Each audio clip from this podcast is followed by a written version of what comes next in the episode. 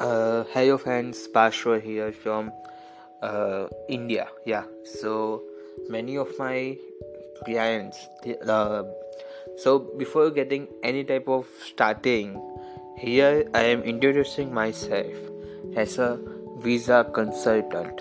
Yeah, so when I am saying visa consultant, so it means from India.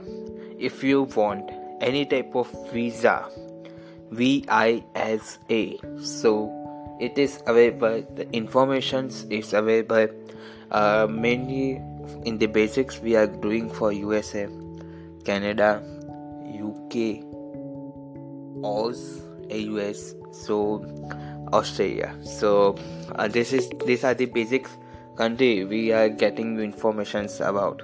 There are series of episodes for visitors visa for student visa for dependent visa. And uh, yes these three are the main categories.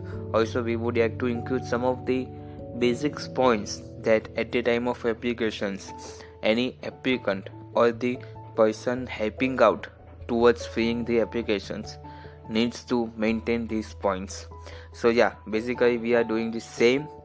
And the guidance will be provided by myself. So stay tuned for the upcoming episodes of the visa consultant. Yeah thanks